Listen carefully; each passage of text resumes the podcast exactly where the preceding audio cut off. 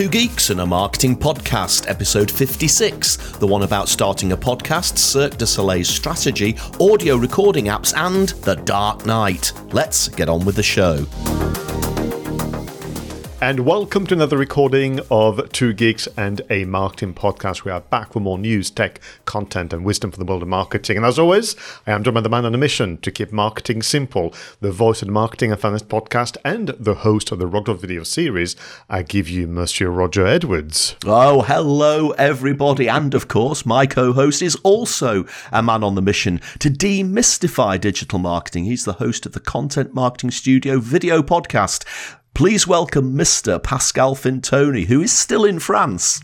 I am indeed for one more episode, and then I'll be back joining you in the north of England. Uh, but it's worked quite well. We've had to change a few things here or there, but uh, you know the wonders of the internet will never cease to amaze. No, absolutely, and uh, I I gaze in jealousy, extreme jealousy at the beautiful weather that you've had in France. Glorious sun, blue sky, whilst here in Scotland it's been dreich, it's been grey, it's been wet, it's been windy, it's been miserable. So please bring some of that weather back with you.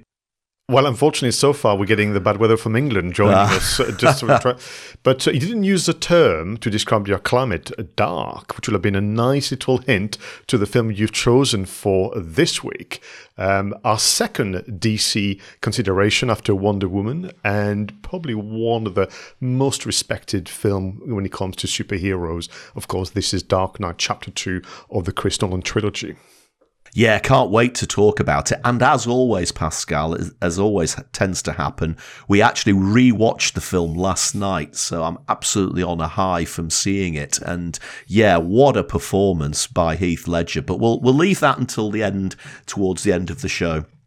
Absolutely. So we're going to go through, as we always do, the um, creator shoutouts. I can't wait to talk about this week in history, content spotlights. But let's begin with In the News. According to the UK Warehousing Association, staff shortages in lorry drivers, supply chains, and warehousing roles could cause major issues during the upcoming holiday season.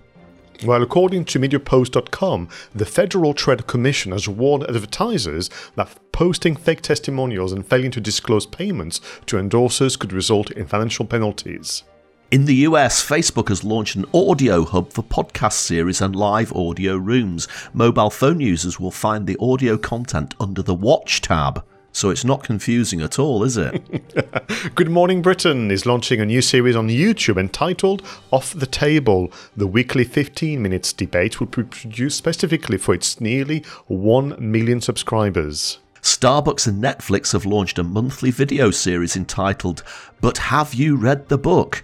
The conversations with creators who have adapted books into films will be published on social media and YouTube. While Twitter is testing a new ad format on iOS and Android called the In Conversation ad, some of you will soon see adverts after the first, third, and eighth reply to a tweet.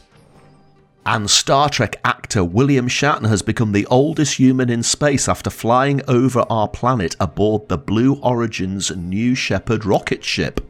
And finally, as part of the broader Everyday Acts initiative, Nespresso has pledged to plant a tree each time its online advert is watched. Consumers can keep track of the views in real time thanks to a live counter. Fantastic. Now, Pascal, I know that the William Shatner story isn't the one that you've highlighted for us to talk about this week, but I've just got one observation. Isn't it incredible how this New Shepard rocket ship a looks a little bit phallic, so it's a little bit dodgy, but it reminds me of the rocket ships from those Flash Gordon series way back in the 1930s. So there we have a real, actual rocket ship that seems to me to have been modelled on a dodgy model from a film that's nearly 100 years old.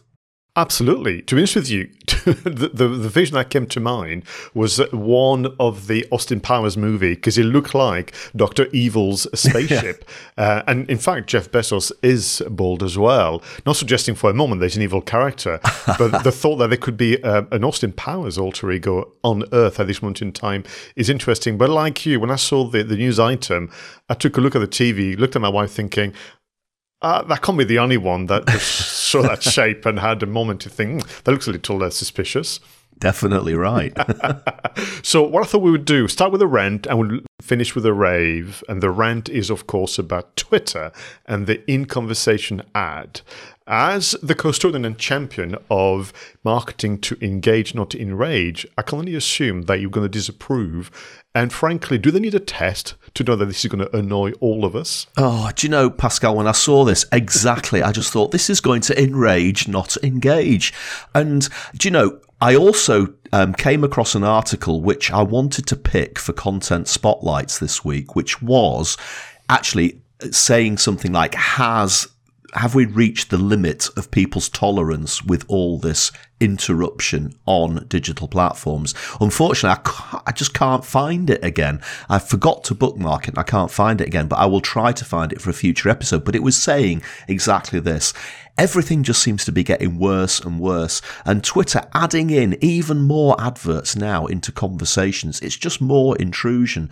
I think on YouTube now we seem to have more adverts interrupting more frequently. And you know, you used to be able to skip them after five seconds. Sometimes you've got to sit there for 30 seconds and watch this just inane rubbish before you click back to your video. Or in some cases, just, oh, sod that. I'm not, I'm moving on to something else. So the, I wish that these platforms would just realize that yes, they need to generate revenue, but if they really annoy the consumer, the consumer's going to walk, and that's going to ultimately damage their revenue levels much worse.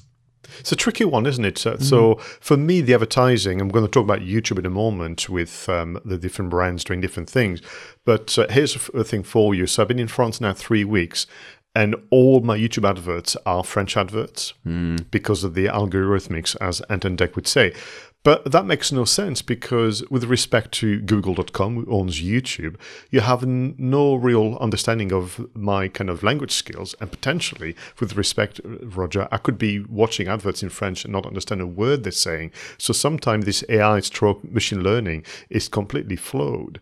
But uh, I've been thinking whether this is this an attempt, in your view, to try and get people to go into YouTube Premium and pay to avoid the adverts. But that wouldn't be in the interest of the advertisers, I guess. No, it, I do have. I do wonder because not only have I noticed the ads ramped up on YouTube, but I've also you get the click box now that says, "Do you want to trial YouTube Premium?" So yeah, maybe it is mm. their approach ultimately. All right, so let's talk about YouTube. And I want to combine the two announcements about Good Morning Britain and Starbucks and Netflix working in partnership. And this this idea, which is something that I do recommend my customers look into, which is to expand and extend the customer experience sometime away from perhaps Facebook or even the website. So Good Morning Britain is a TV show for people who are from not from the UK. And yeah, they want to extend the um, consumption of content on YouTube interesting, one on their own website, and they want to organize debates based on whatever news you know they shared that, that day. And then Starbucks and Netflix are getting together to pull together this this conversation with the creators who have adapted books. And again, it's not on Netflix, it's not on the tab- Starbucks um, website, it's on social media and YouTube. I just thought I'd ask for your reaction of YouTube becoming a destination for those big brands, even though they have their own platforms. It is very interesting, isn't it? And I have read recently that you know YouTube is is probably the dominant channel for a lot of um, millennials and Gen Zs now, Gen Zs for the people listening from America. Um, and maybe that's maybe that's the strategy. Ultimately, of YouTube, it is becoming a destination not just for um, travel videos and cookery videos and, and whatever it might be, Rog vlogs and things like that. It's going to be a proper hub for professionally TV level and film level content. And I guess that maybe Good Morning Britain and Starbucks and Netflix are just getting in there early. Mm, absolutely. I mean, in fairness to, to YouTube, they have still the ambition to compete against the others. I mean, YouTube Red does exist, and indeed, this is how I discovered Cobra Kai, the TV series, all those years ago, and now it's moved to Netflix, isn't it now? From, from if I remember clearly, for me, the Good Morning Britain is an interesting one because it feels as though 50 minutes is short for a debate. But maybe mm. that's how they're going to start, and they could maybe do some some some specials. But I love the idea, and as a little hint about what marketers should be doing, a partnership between Starbucks and Netflix. This idea of well, you know, you have the cup of coffee and the book kind of things, but you have Netflix, which is also, and not really being scared of trying things out. And I do wonder whether there's a hint about other brands out there and indeed entrepreneurs and small business owners looking at partnership from know, different sectors and different disciplines. Yeah, I mean, again, we get told, don't we, these days that people like short content, you know, shorter talks, shorter videos. I've always been of the opinion that if the content's good, people will watch it, whether it's 10 minutes or 100 minutes. Um, what they won't watch is rubbish content. Um, so, you know, I'm not wedded to the need for short form video, but uh, maybe that's that's just the way that they are uh, they're, approaching this. Always a pleasure to look at the news with you. And just very quickly, Roger and I are very pleased that people in the US who are lying about you know endorsements and the likes, we're going to get a fine. I'm sure in the rest of the world we're going to follow suit. But let's move on and slow things down, if we could, with content spotlights. Right, Roger, I've had a quick look at the show notes and the words marketing strategy are appearing on your selection and mine. So, what have you got for us? Okay, so this week it's a short article. It was on a website called Read ReadWrite, which I think is a fabulous title for a, re- a website. Just just let me say that again. Read write, as in write, W R I T. So read write. Just love that. Genius. Absolute genius. The article is called Is It Too Late to Start Podcasting as a Marketing Strategy? written by a gentleman called Tony Carter. Now, actually, I'm not going to home in too much on the strategy part of this, other than to say, well, um, maybe my view would be that pos- podcasting is more of a marketing tactic rather than as a marketing strategy overall. But I guess no, you could have a high level marketing strategy for the whole of your business and you would have a strategy for your podcasting. But to me, podcasting is a tactic within an overall marketing strategy. But that's not why you called today. I'm wanting to talk about this whole idea as is it too late to start podcasting? Now, again, very short article, bite sized article, and you're going to be able to read this in five minutes. And it's a very nice summary of some of the advantages of podcasting, some of the things to think about if you want to start your own podcast. But it really does address this question as to is it actually too late now? And should you even bother? And it is interesting pascal because i do have this conversation with with customers customers of my own. And i'll have people say to me especially in the financial services industry for example where quite a few of my customers come from oh we don't want to start a podcast because you roger you've already got one and pete matthew he's already got the uh, meaningful money podcast there's no need for another financial services podcast. And my view is actually, I don't believe that. If you can come up with a concept and a theme which engages with your customers, then absolutely you should consider launching a podcast as long as it fits into your overall marketing strategy. And that's why I really like this article because it just makes you think of all the things that you need to consider. So it starts off very quickly by saying, why should you try, think about podcasting and the advantages of podcasting. And, you know, it's the things you would expect. It's the ease of entry, the potential audience size, flexibility and topic possibilities, the potential to scale it, content content diversification strategies, podcast networking, interviews, all the things that we know and love about why podcasting is important, summarized and bullet pointed for you in this article. Then it considers is is is it really a concern that it's too late? Um, you know, podcasts as a fad don't really see that. It might be that, again, thinking about the Pete Matthew arg- argument I've just gone there, some people may think that they're too late because there are already established people out there talking about their same subject. And if there are established people out there talking about their subject, why would I, why would they listen to me? Ex- you know, established competition, and maybe people are starting to become fatigued with so many podcasts being out there. But then he really just basically turns it round and says, you know, maybe you should still consider it and just come up with something which uniquely defines you. So, you know, how can you make yourself stand out? How can you make yourself be different? Even if the topic's the same as quite a lot of established podcasts, how can you make yours stand out? And it comes to the conclusion that it probably isn't too late to start a podcast. And I agree with that, but I don't think Tony goes into this in enough detail because I don't believe that any of these content vehicles are saturated to the point of putting people off. You know, you ca- you can't say I'm never going to make another film because there are too many films being released each year. Uh, you're not going to say don't write a book because there are too many books being written each year. That you're not going to say stop doing blogs because there are too many blogs. And the same thing applies to podcasts. You can't be put off from starting a podcast because somebody says there are too many.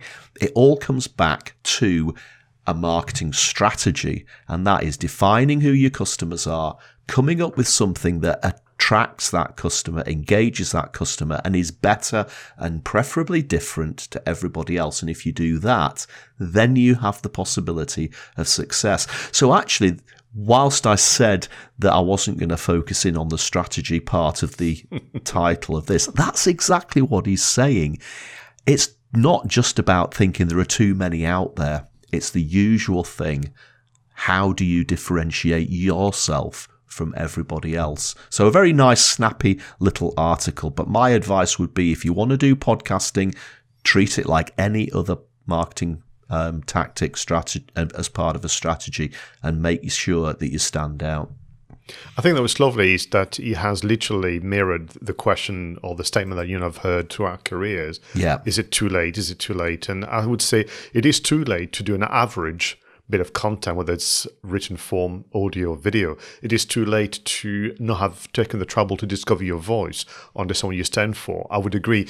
Uh, what I mean by that is, um, unfortunately, if you've not done it yet, the, the learning years that people have just gone through the past three to four years have passed you by, mm. and you need to hit the ground hit the ground running pretty sharpish and and create something that is truly engaging. I don't mean by the production value to be you know through the roof, but I think that the level of thinking and the level of uh, execution is not something that looks like you're a beginner, but you've given the quality of thought that people have done so. But I remember having a conversation with, I think it was Mark Asquith some weeks and months ago, where he said, you know, people ask this question all the time about podcasting or even video.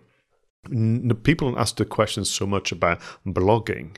Nobody questions whether or not should start a blog even now for the very first time and crack on because, in, in a way, the written form has had the last 20 to 30 years to prove itself. And I think with audio and video is still uh, young by comparison, and people are still wondering, well, the impression that I have is that there is a mass of content producers out there that have literally um, taken over the attention of our audience. So it's too late for me. And you and I, when we do the research, we discover that that's not true at all there are still so many eyes and ears out there that have not set eyes on video and audio content that it's up for the picking. So, yeah, great, great choice. So, mine, as I mentioned a moment ago, is about marketing strategy two.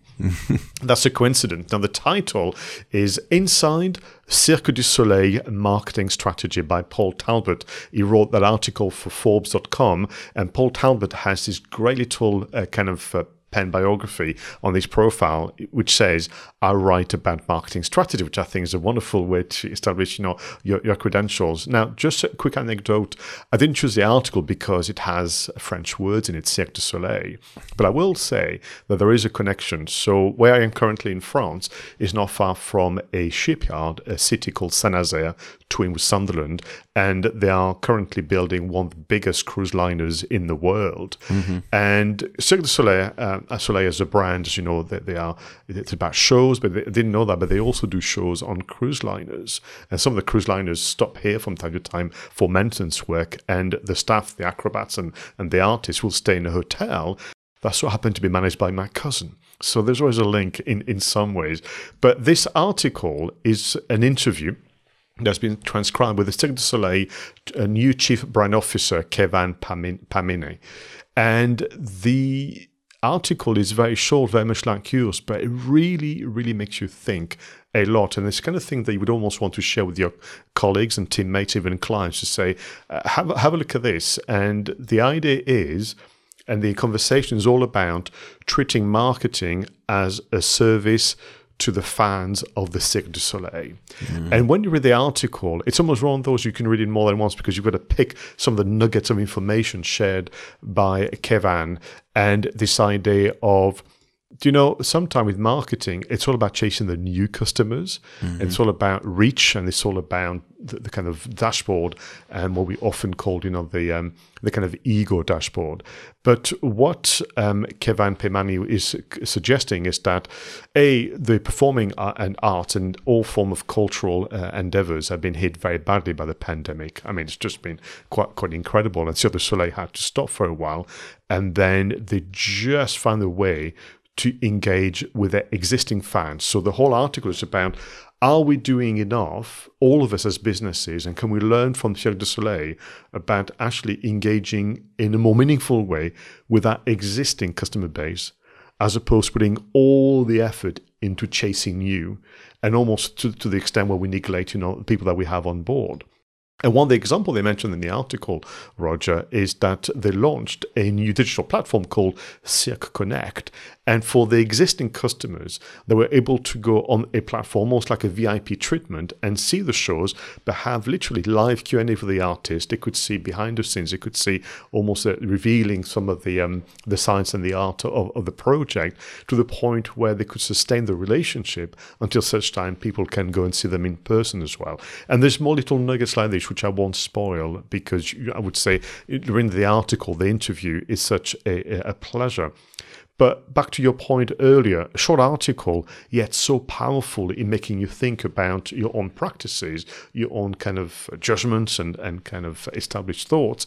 And this idea of, I would argue, the vast majority of my customers ask me to find ways to use the internet to find new customers. They rarely talk to me about and how do we engage in a more meaningful way those who love us already, are ex- existing fans. No, absolutely right, Pascal. And uh, you see it every day, you know, even with the brands that I um, interact with. You know, it could be, you know, your, your broadband provider or your bank or, or your your insurance. My, my house contents insurance is up for renewal recently. And the, the company that I'm with is not going to keep my business just because as an existing customer, they just don't treat me very well compared to all the effort they go into to getting new people to to sign up. So this is a timely reminder for brands, um, and and again, as you say, because it's so short and so absolutely on point, you know, you really hope that a lot of fairly quite senior people would actually read this. And to, to your point, those two articles should be shared. I mean, back in the days, you and I would have seen this in a magazine, probably did a few photocopies and leave them on desks of our colleagues. And, and I think there should be more of that going on. So excellent. Well, listen, shall we move on to one of my favorite segments of the show, the marketing tech and apps? Right, Roger. So, what have you found to make life easier as a content marketer? Okay, Pascal. First of all, an admission, I stumbled across these things this week totally and utterly by accident. Um, it's funny you should be saying before about the increased number of adverts coming in on all sorts of social media. Well, this week, an advert popped up on Facebook for a new sort of remote microphone that you can attach to an iPhone and similar to the remote microphone that came with my Pocket 2 um, DJI um, gizmo, which I've talked about recently on the show, I just thought, wow, that looks really fantastic. It was it was short, a small um, and very um, discreet little piece of kit, and but it's a bit like the content spotlight that I failed to bookmark. I thought, oh, I'll, I'll see this again because literally the ad comes up like every time I open Facebook. Well, I went back in there into Facebook this afternoon to find that um, gizmo and it just didn't turn up again. So I was stro- I must have been stro- uh, scrolling all the way down my Facebook feed for about five to ten minutes, hoping that this advert would pop up, and it didn't. But what it did keep popping up were a couple of other things. So I thought, okay, I'm going to focus in on these things because they obviously think that I should be more interested in these things than I should be in the um, remote microphone for the for the iPhone. So hopefully that remote microphone of the iPhone will be something that I'll be able to talk about in a later show. So the the things that I've come across this week are two apps which use artificial intelligence to create content. Now, the first one is called copyshark.ai, copyshark.ai. And I don't know how I feel about this. I have signed up for the free, um, the free week, uh, and I'm going to give it a try. But basically what you do is you put in subject matter, keywords, product names, that sort of thing, and it creates written copy for your website, for your adverts, for your presentations. Now, I just don't know whether AI is that good yet to be able to create copy which is genuinely engaging. I mean, you know, sometimes you'll hear these artificial voices which try to do speeches and things like that. And you can tell that they're not quite right. You know, it's almost like it, the robot's a little bit out of sync or something like that. But it's a very impressive website, and I've read some of the copy that's on that website, which allegedly has been created by this AI, and it isn't bad, Pascal. It's not bad at all. You know, I'm not an experienced copywriter. I like writing, but I'm not an experienced copywriter, and, and to my eyes, it actually looks pretty good. The second one, to me, was a little bit more I could see myself using it immediately. And this is called klappz.com, spelled K L A P P Z, klappz. And what this does is it creates videos out of text. And you literally you can type in a few sentences, you can type in an entire article, and it uses artificial intelligence to source images and it creates a video. So it will actually type out your text on the screen, but it will then source video and put the video in the background. So, for example, there is an example on the site where they're talking about swimming pools and um, travel, and the text comes up saying, this is the name of the resort. Can't remember exactly what the name of the resort was. But in the background, there's a picture of somebody diving off a diving board into a swimming pool. And then later it talks about food options in the hotel. And behind the text, you've got images of food. And I thought that actually was pretty clever. Um, maybe the videos it, it ultimately comes up with might appear to be a little bit cheesy, but I think if you were wanting to do something quickly and you did have the appropriate level of quality control over it, then I think maybe you'd be able to get something which was actually quite usable. So totally and utterly by accident I've come across these things this week, and if effectively there were the things that popped up in the feed more than once. But again, these are the ways that we sometimes find things that might actually revolutionize the way we do things. Now, I'm not convinced that I will, though I, I will use a copywriting AI site, but I'm definitely going to give it a go and see what it comes up with.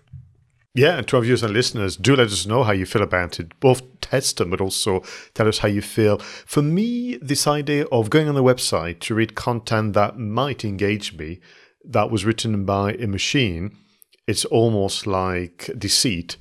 But then again, if that had been written by a ghostwriter, someone that had been uh, essentially asked to write on behalf of the company and paid for that, and I, I would never have been none the wiser.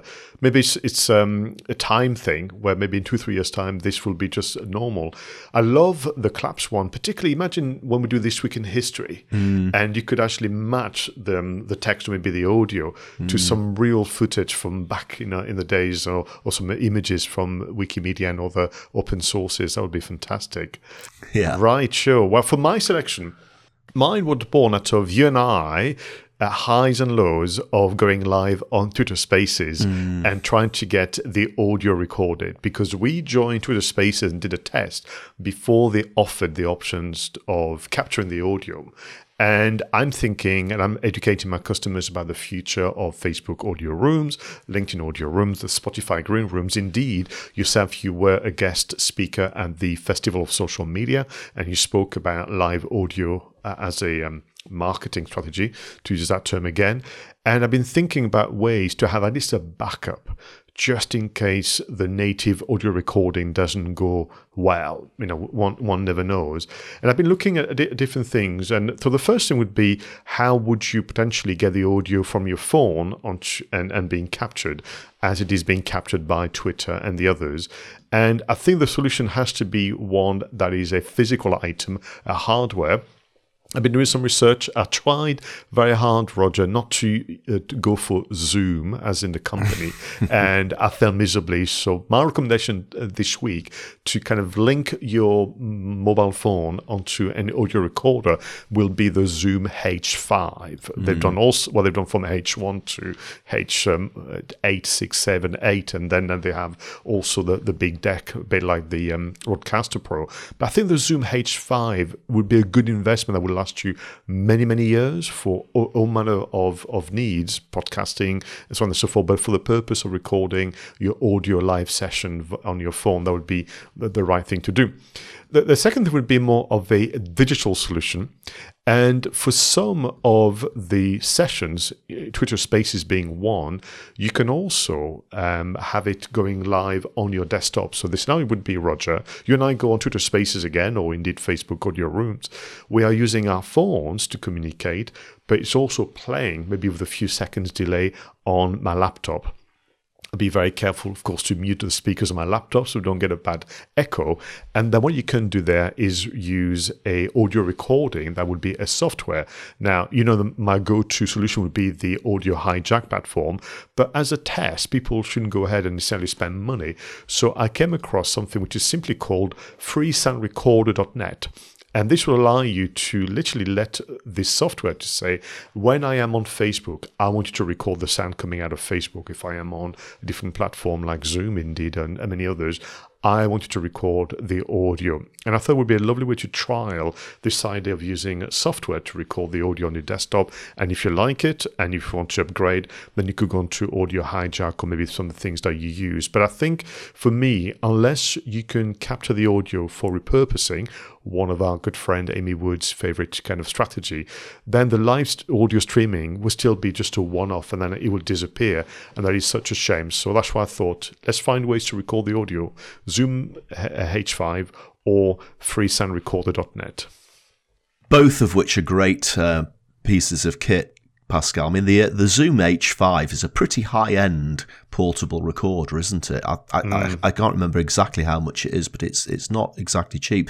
I've actually got um, one of the, the the smaller versions. I think it's the H3 that I've got, and that's remarkable in terms of the quality that you can get to it. So the the Zoom, as you say, not to be uh, confused with Zoom uh, that we're using to record this now, the software, definitely worth having a look at. And and it's it is difficult when you're recording audio on a PC because as a podcaster, as you know, I do a lot of interviews, and you've got to. It, it can be quite complicated to get the audio that's coming from something like Zoom or Skype, which I used to use, and getting it to actually record on Adobe Audition or, or, or, Audacity because sometimes the computer doesn't recognize that as audio that's come that, that, that's playing on the computer because it's coming from an external source and you've got to do all sorts of rerouting using um, virtual cables and everything to actually get it to record so something like this it just makes it so much easier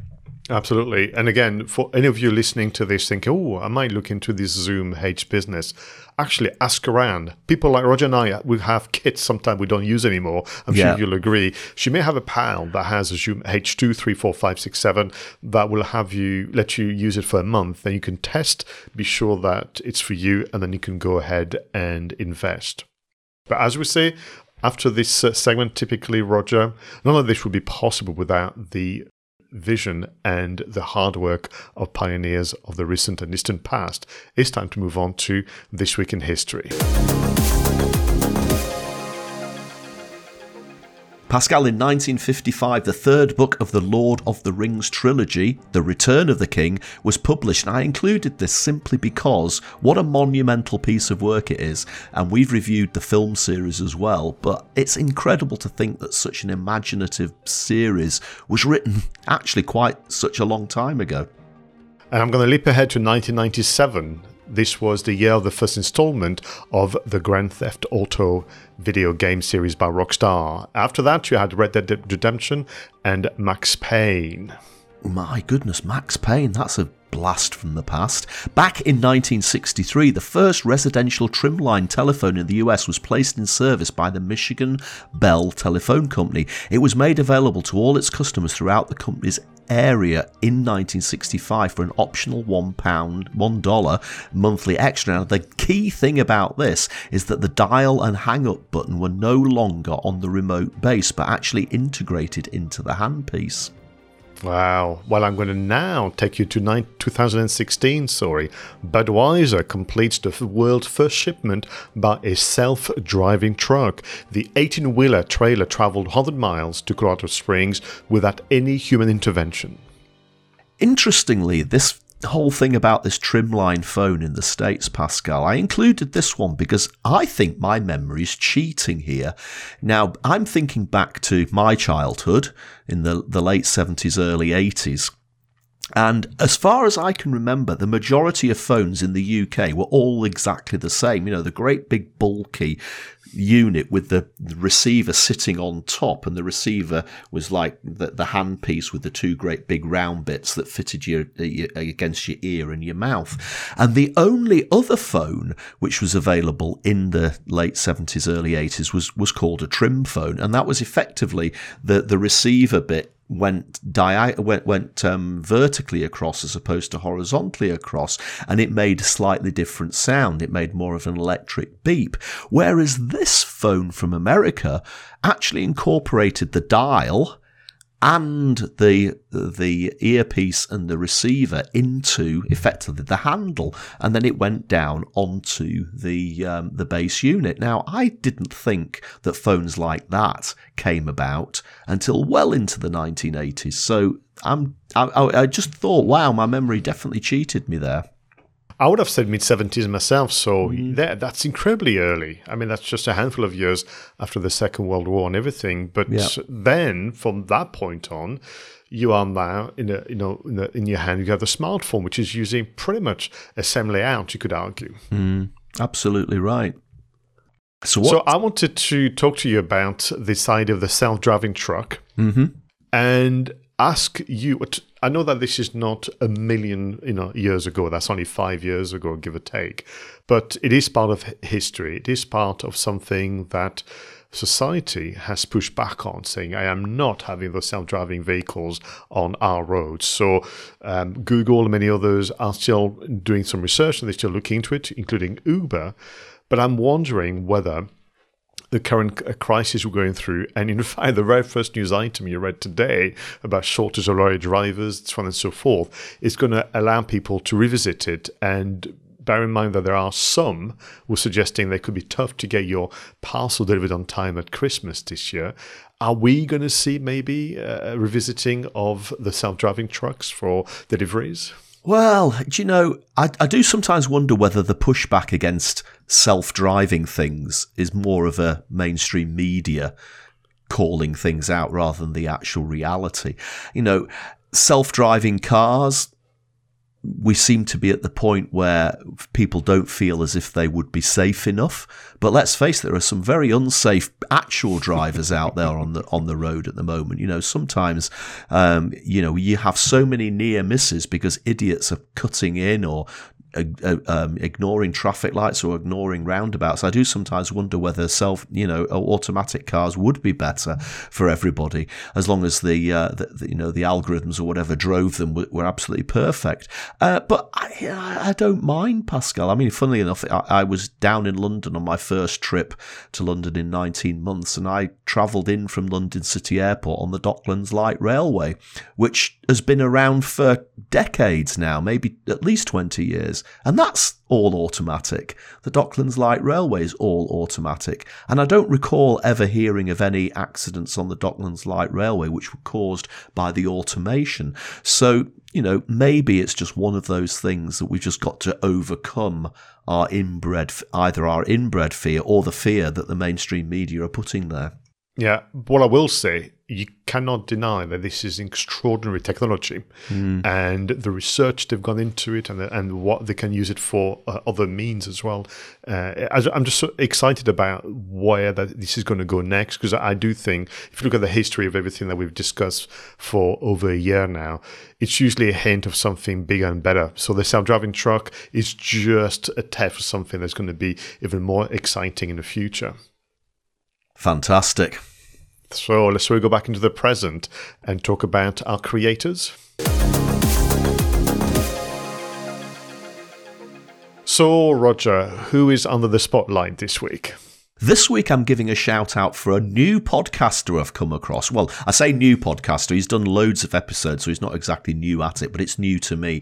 Now, I came across this because I've been doing a bit of work recently. I've fortunately starting to get more gigs coming up, speaking gigs, and I've just been revisiting some of my storytelling techniques, and, and it's often really good to listen to how other presenters and other uh, webinar trainers, whatever it is, use stories in their presentations.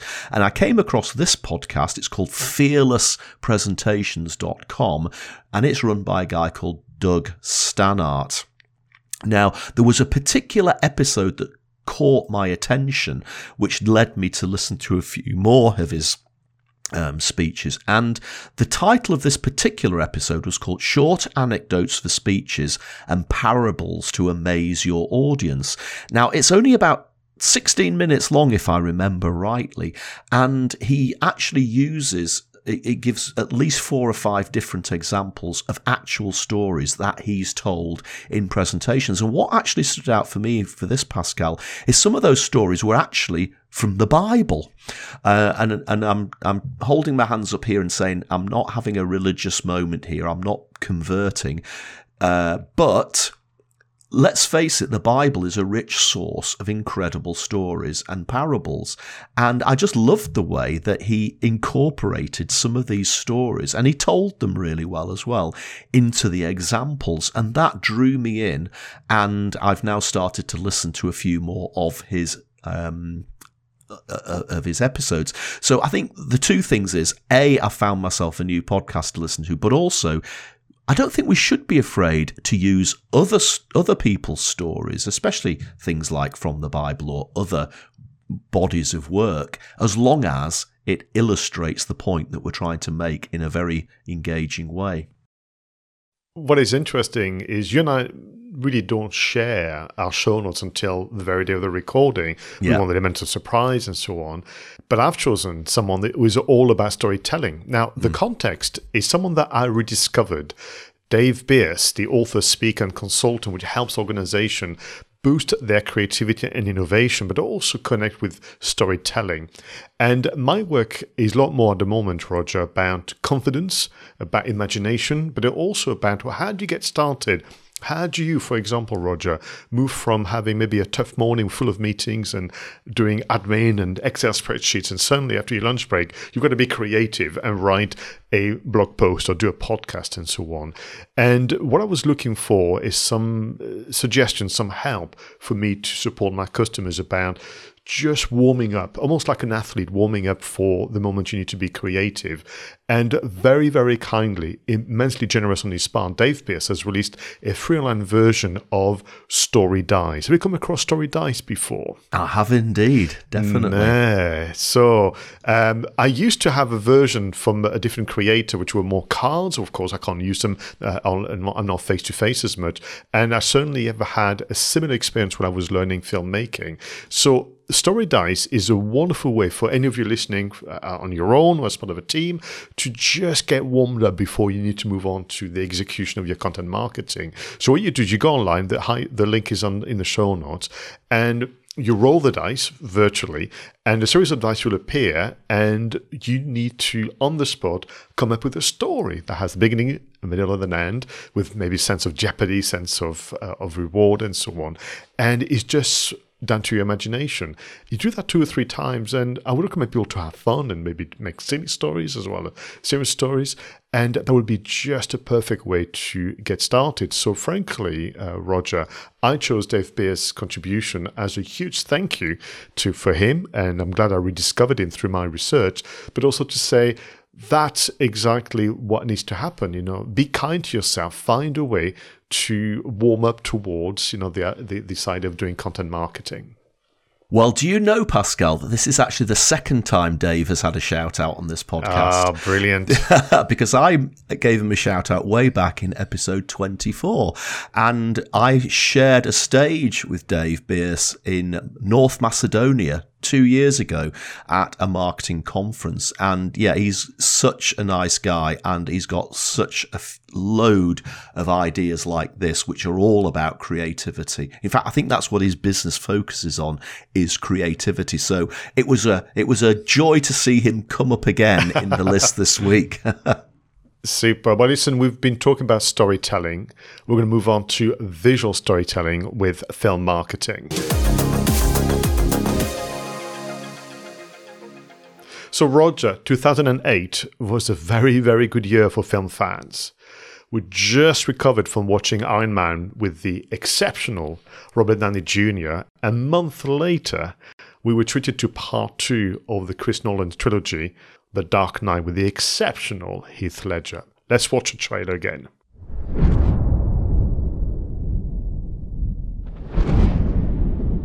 You've changed things.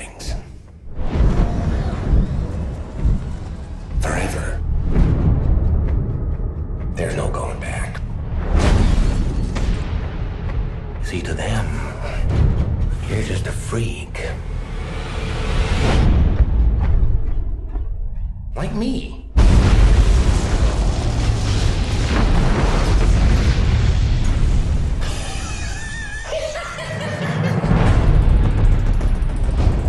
What do we got? Nothing. No name, no other alias. Clothing is custom. Nothing in his pockets but knives and lint. Evening, Commissioner. Why so serious?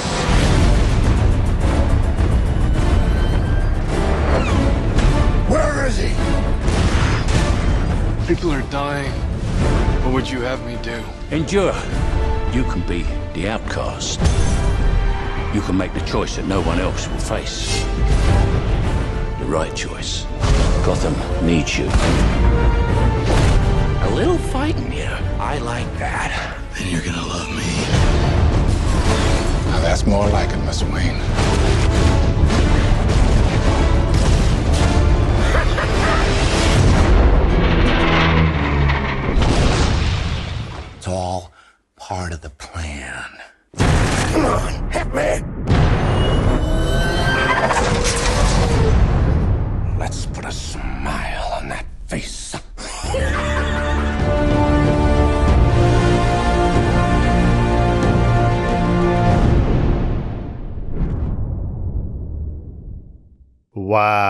So, Roger, did you go out to the cinema in 2008? Um, I we did definitely, and we have not watched this film again until last night since 2008, even though thoroughly wow. enjoyed it thinking as you say one of the best films of all time uh, one of the best superhero films of all time and actually what i do like about the dark knight series is that it's not overly sort of um, embroiled within the DC universe. I think sometimes some of the some of the Marvel films are so interlinked now that you really cannot watch one on its own. Whereas I think that certainly at this stage, the Dark Knight films definitely stood alone. But I, when I rewatched it last night, the things that really struck me Heath Ledger's just unbelievable performance. Unbelievable performance. He was so convincing, so scary, but so engaging at the same time. But I, I ha- probably had forgotten just how quite dark the whole things were. I mean, I, I, The Dark Knight, obviously. But, you know, you compare it to the 1960s, almost camp TV series with um, Adam West and uh, etc. at the time, and even if you compare it to the films of the eighties, the, the the Michael Keaton ones, they were, I thought at the time, quite a lot darker than the TV series. But this took it really to another level, and a stunning combination of cinematography, great acting, the pace. The pace is just relentless, isn't it? You know, I often complain about two and a half hour movies and just not having the material to to keep um, keep it going. But this just never stops, and the editing and some of the scenes, you know, are very short, and it just keeps it going. So just about everything about this is just the complete package. And what's interesting is I had many friends who would not choose to go and see a superhero movie at all. Mm. That's not, that wouldn't be their thing. Who went to see that movie, mm. and they celebrated, you know, the work that, as you mentioned a moment ago. I think it was interesting how the felt well because it was Chris Nolan, because it was Christian Bale, Heath Ledger, and all the others. Um, that it was almost like it would legitimize them going to see a movie that they would not only choose. And I can assure you that they'd be the kind of people that would not go and see a Marvel movie, but they went to see that one, which I think is to its credit. Yeah, and you know, you just introduced Dave Birss and his storytelling uh, creativity, and I talked about the podcast where he was using parables from the Bible and that sort of thing. Again, what really struck me watching this again was the Heath Ledger scenes. He he actually tells a few stories, doesn't he? Within the film, there's one scene which is really quite powerful. Where he's talking about his father, and you know he tells this story totally in character but his storytelling technique in character is just astonishing. And I'm thinking, I actually want this guy to tell me more stories as the Joker. Do you know what I mean? Absolutely, and and in a way, I would go as far as saying that it did inspire some of the animated series where they, where they took the character, mm. which was obviously voiced by Mark Hamill, uh, in this idea of the kind of storytelling and trying to be the center of attention uh, through that, that particular talent. And but this movie, uh, I mean, I couldn't wait to buy it on DVD and Blu-ray and be part of, of the collection.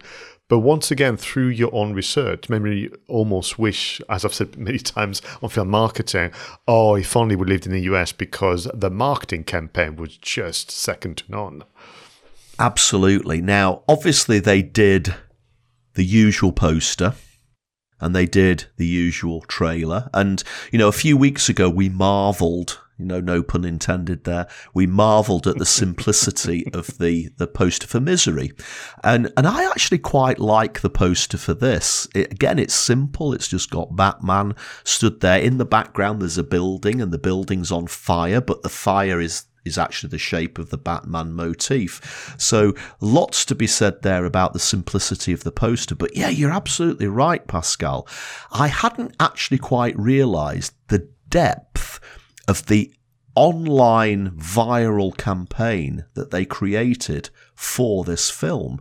And all the myriad of websites that they set up to encourage the fans the comic fans, the superhero fans, to actually go online and effectively decipher all these clues, find different locations, find, you know, character profiles, find out about the Joker and all of that sort of thing. It was an incredible, it's, it's probably one of the most famous viral marketing campaigns that's ever been created. But the depth of it is incredible. And, and, and I suppose that the genius thing was here that they genuinely targeted the comic fans, didn't they? I mean, they went after Comic Con, which was you know it's a huge um, convention that took place in, in, in San Diego, but they targeted those fans and built upon the obsession of those fans and just genuinely created something which just went massive. You're absolutely right. They really did their segmentation really well. Mm. So, yes, if you're not a fan and you'll go because of the poster and trailer, you are group number one, let's say, but group two, three, four, five were clearly identified. For me, the other thing that is impressive, this was a year long campaign. Now, most campaigns you and I have spoken about, sometimes they are a few weeks, a few months, and that's challenge in itself. Others are, uh, but this is a year long campaign of sustaining the, the, the goodwill and the, the excitement of the fans. And they went where the fans were. So Comic Con is mentioned, but back to this idea of, you know, oh, I'm very jealous. I wish I'd lived in the US. So it began a year to 15 months before the movie was released, where one of the PR agencies were by accident, and doing the inverted commas there uh, for those listening to the podcast, were dropping um, play cards with, with the, the Joker's um, kind of uh, drawings and the ha ha ha ha, you know, kind of laughter written by hand and little and they would literally put them inside batman um, comic books and so on they did all sort of things like this to the point where eventually back to the website I mentioned people were asked to choose they're going to be team batman they're going to be team the joker and that went on for quite some time when people were able to follow clues. And it had some elements of 10 Cloverfield Lane, but this took it to the next level in terms of the, the gaming element into re- real world. They even organized a real uh, election campaign I know, for I know. Harvey Dent, and people were asked to vote for a fictional character. That's what that they ended up being, obviously, in the movie in the end. Well, I mean, the fact that they created an actual website for the Gotham Times, you know, with proper articles, photographs, making it look like a proper newspaper website. But you're right, the fact that they allowed you almost to vote for this district attorney, it, it was it was it be, it became a way of pulling people into the movie and making them feel part of the experience. And and, and again, I, I hadn't realized any of this had happened until we did the research for this episode, and and it's. Yeah, I, I don't think it's been surpassed since. Uh, Obviously, you, you mentioned Cloverfield Lane. We've talked about that before. But the amount of work that went into this, and as you say, over a sustained amount of time, is is really quite astonishing. And you know, absolutely succeeded, and it's become one of the biggest films of all time. But just the creativity that went in, into this is is actually astounding. For for me, the the the uh, difference. Uh, with Ten Cloverfield, which is in itself a fantastic. If you have not listened to this um, episode, please do seek it out in our channels because you will hear some amazing stuff they've done. But this is different because people were almost contributing to the storytelling. So they were voting for this character, Harvey Dent, I think was Yeah. called, Yeah. um, played by Aaron Eckhart. They could discover hints left by the Joker himself, and they could go online. They could um, race down to shops and bowling alley and so on, and find gifts. Some of them were lucky enough to even find a birthday cake where there was a number they could ring, and when they rang the number, the cake was ringing because a, a phone had been hidden by the Joker allegedly inside the birthday cake, and you had all this stuff. And of course, you can imagine when people were taking pictures and put it on social media how viral that went. And apparently, overall, there was something like 10 million players worldwide involved in all of these online games and campaigns. I mean, that is incredible, isn't it, Pascal? Now, one thing I did want to say, and, and, and this is almost a tribute to the actor himself, Heath Ledger sadly passed away very soon after they wrapped the filming of the film. And in fact, he, he, he passed away before the film was released. And of course, they had obviously had to slightly change their approach to the marketing. But I guess that sad, that sad death of Heath, Heath Ledger actually also added to the virility of the marketing campaign, didn't it? It was a sad thing to happen, but I think it also boosted the campaign as well. People got the sense that they were losing an exceptional actor because he'd done other films before. I mean, I know that the financiers were worried about, oh, this is a guy that was in Brokeback Mountain now becoming the Joker. Will the audience? And I think, frankly, to the financiers and others, give us more credit. As an audience, we can tell when someone has talent and we can navigate um, amongst different uh, worlds, you know, they will be inhabiting. Um, so I think you're right. It felt a very special movie in so many different ways. I think really worked in the direction of creating a, a, masterpiece. I would argue that they were still surprised by the immense success. And back to the marketing campaign, it won awards at the um, Cannes Lion, which is the kind of advertising and marketing uh, film festival of sort.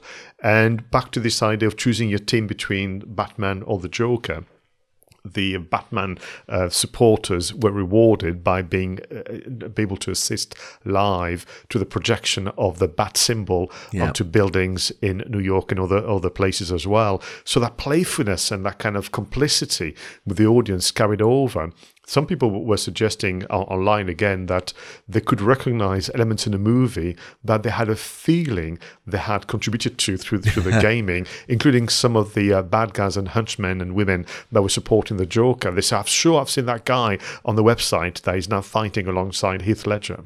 Yeah, I mean, um, such a good way to engage. Let's face it, they engaged the geeks, didn't they? that you know no beating about the bush they engaged the geeks and and to a certain extent, you know, the general public who just want to go along and see a decent film probably wouldn't have been interested in this campaign as well. But the fact that 10 million people were engaged was enough to make it as big as it was.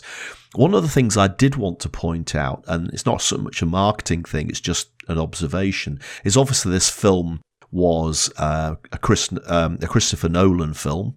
Uh, more recently, uh, Tenet. Mm-hmm. Uh, before that, Memento. And I said earlier that this the storytelling in this film was incredible, and the storytelling within the story um, by the Joker were incredible. But if you think about all the films that Christopher Nolan has made, this is one of the most linear storytelling films that he's ever done. It starts off, it goes through the beginning, middle, and end. Whereas most of his films do something weird with time, don't they? I mean, Memento had the film starting at the um, end and mm. going back to the beginning and jumping around. And, and even the first of the trilogy, Batman Begins, I think, if I remember rightly, had loads of different flashbacks to different times. And of course, Tenet, well, crikey, I need still need to watch Tenet a, a, couple more times before I can understand what on earth is going on there. So this is actually a genuine you know, linear story from this great director. And what is interesting is in the context of the trilogy, this is Act Two. Yeah. And usually they tend to respect you know a particular rule so act one and act three you could almost do a, a, a, something a bit different as a storyteller but act two yeah. you have to keep the audience going um, back to your point about different campaigns for different audiences um, they all then came together with this phrase that people have been using forever why so serious? Mm. And the fans discovered this phrase quite early on in cards, in landing pages, but they couldn't understand what it was, of course, mm. until mm. maybe the trailer and, and the film. But fans of the genre or just, you know, kind of um, casual moviegoer they all used it in memes and and and more. Um, and you have now countless images of Heath Ledger in the Joker kind of makeup and apparel with that phrase "Why so serious?" and what what what a way also to kind of uh, remind people that this is what storytelling is all about. You know, a moment of escapism takes you in a different time and space, so that you can you know take away something very enjoyable. It's fantastic, and I will probably be watching the next film in the trilogy uh, pretty soon. I have to say. Excellent. Well, listen, Roger, thank you so much for being such an amazing co host and for your many selections and support today. All of you, please leave suggestions, comments, and more in the usual places. Until the next one, go out there, make sure your marketing is done right. I was Pascal Fintoni, and he was Roger Edwards.